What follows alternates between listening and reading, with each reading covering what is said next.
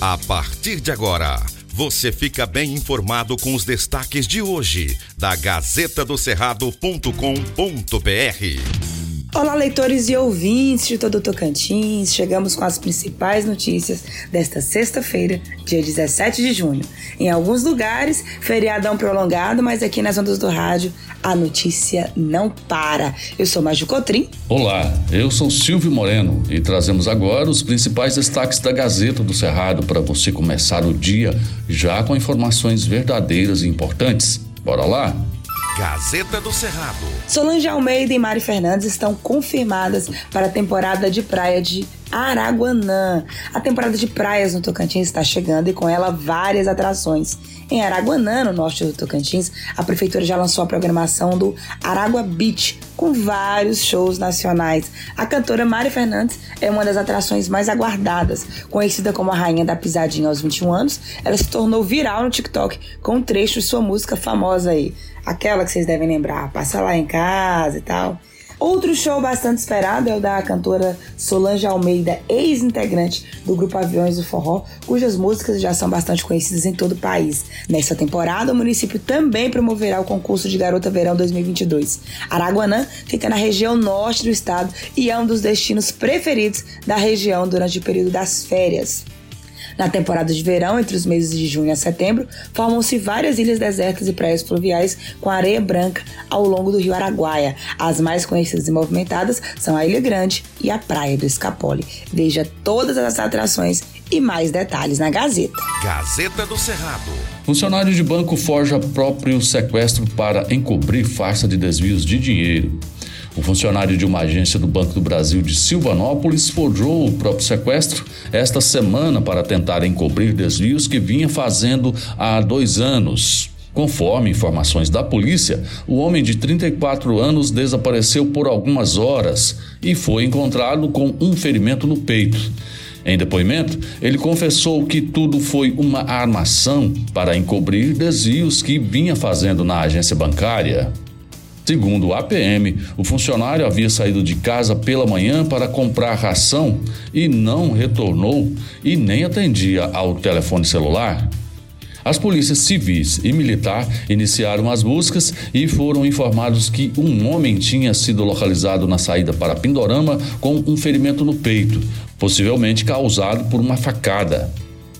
No local, a suposta vítima foi socorrida por terceiros e levada ao hospital de Silvanópolis. Lá, ele relatou ao delegado que um dia antes havia sido abordado por dois homens que tentaram extorquí-lo, dizendo que se não arrumasse 100 mil reais até quarta-feira, seria sequestrado e teria a família assassinada. No destacamento da PM, onde prestou outro depoimento, o funcionário mudou a versão e revelou que há dois anos estava desviando entre dois mil e três mil reais mensais do banco. Ele ainda confessou que teria tentado simular o sequestro porque um novo gerente assumiria a agência naquele dia e faria a conferência dos valores disponíveis no cofre. Após ser ouvido pelo delegado, o homem foi liberado. Veja os detalhes na Gazeta. Gazeta do Cerrado. Violência contra o idoso no Tocantins tem dados preocupantes. Quase 70 idosos foram vítimas de violência no Tocantins em 2022, conforme os dados da Secretaria de Segurança Pública. O número pode ser muito maior, já que nem todas as situações são denunciadas e vão parar na delegacia. Conforme o levantamento, os crimes registrados desse ano foram praticados das seguintes formas: 28 contra a saúde física e psíquica, 23 contra bens ou rendimentos, 9 por falta de assistência, totalizando aí 69 registros no total.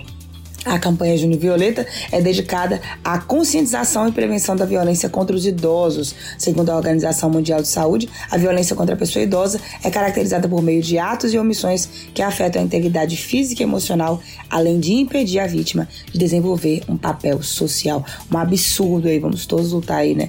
Contra a violência contra os nossos idosos. Veja mais detalhes e mais informações na Gazeta. Gazeta do Cerrado. PF agora investiga cinco suspeitos em inquérito sobre morte de Dom Phillips e Bruno Pereira.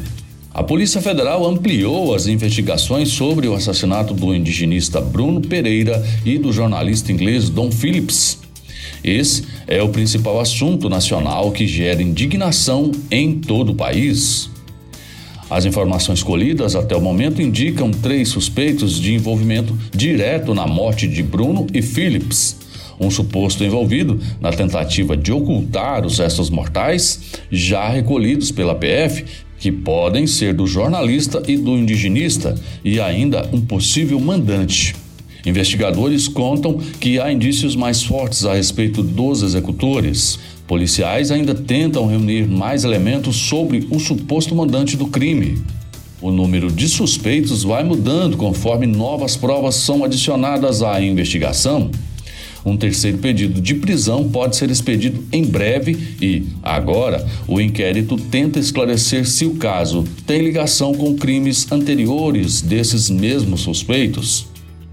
Duas pessoas já foram presas por suposto envolvimento no desaparecimento da dupla. Amarildo da Costa, conhecido como Pelado, que confessou o crime nesta quarta-feira, dia 15, e Osnei da Costa, eles são irmãos. A motivação do crime ainda é incerta, mas a polícia apura se há relação com a atividade de pesca ilegal na região. A Gazeta segue acompanhando o caso. Gazeta do Cerrado. Por hoje é só, obrigada pela sua companhia, bom final de semana. Continue bem informado acessando gazetadocerrado.com.br. Você já sabe o seu canal confiável de notícias aqui. Antes de ser notícia, tem que ser verdade. Aqui não tem fake news e você acompanha as informações apuradas e corretas para ficar bem informado todos os dias.